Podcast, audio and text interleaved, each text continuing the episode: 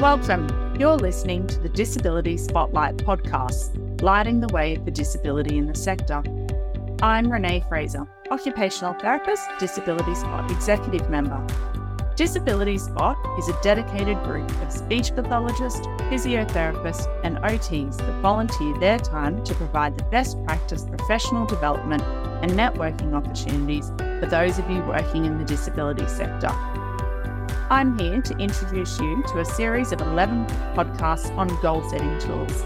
These podcasts were developed for Disability Spot by students from Western Sydney University, namely Nicole Muck, Robbie Carbuncle, Bronte Gwyneth Valentine Jones, Jennifer Livas, Katenda Machero, and Karen Fahmy.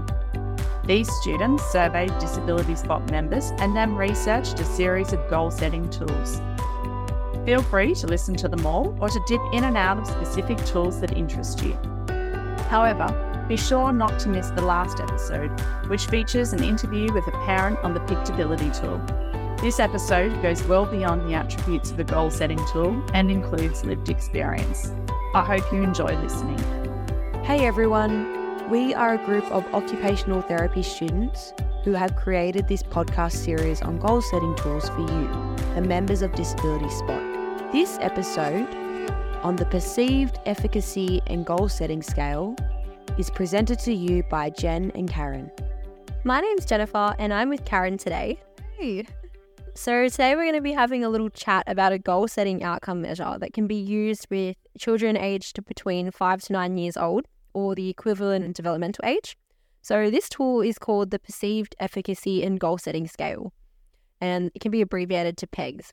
So, from the research, we've looked at also in conjunction with an interview that we did with Kate, who is an occupational therapist part, part of the DD spot, we have gathered some useful information about PEGS. Yeah, so let's first talk about what the tool is. So, PEGS is a tool that allows young children with disabilities to self report their perceived competence and their ability in their everyday activities in order to set achievable goals. So, who is this best suited to? When speaking to an occupational therapist, she mentioned using this tool with kids aged between 5 and 9 years old. It can also be used for someone with developmental age 5 to 9. For example, they could be older, but their cognitive age is younger. So the tool uses all function based goal setting questions to get an idea. Oh, in terms of how this tool is conducted, it's mainly pen and paper, and mm. it has a manual that has checklists that you can photocopy and print out. So all the questions are functional related. So, for example, they look at gross motor skills, fine motor skills, self care skills, for example, managing cutlery, and kids choosing which card is more like them. Hence, the child needs to have good insight for this tool. There's also a checklist to see what parents think, and this can also be used with teachers as well to cross check that information and see if there's any overlap or any areas that need to be addressed. In terms of how long it takes as well, this varies, but it usually takes about 20 minutes to do the activity with the kids. And then you send that checklist out to the parents so they can see as well. According to sources from when we did some research on this tool, it can take up to 40 to 60 minutes. So it just depends on the client. Yeah, so you might wonder what training do I need to conduct this tool? So you'll be happy to know that there's no formal training required. It's actually very straightforward, and therapists just tend to read through the manual, and that's how they know how to administer it. Now, if we're looking at costs, it does cost $62.50 according to Ability Lab, and this includes the whole kit with a manual, cards, and a score form.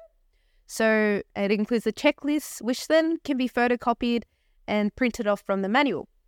There are heaps of advantages, including that it is a straightforward and easy to use tool.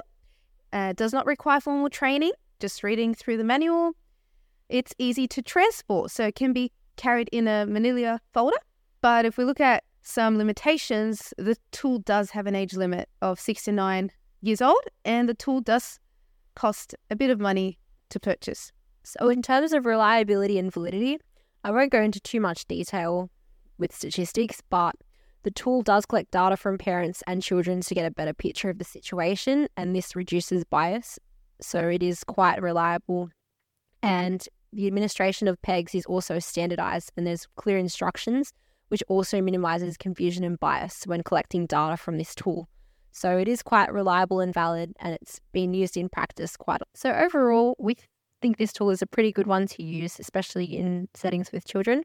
Uh, it's very straightforward and easy to use, and it's not very costly. Yeah, I reckon that's about right. Good one to try.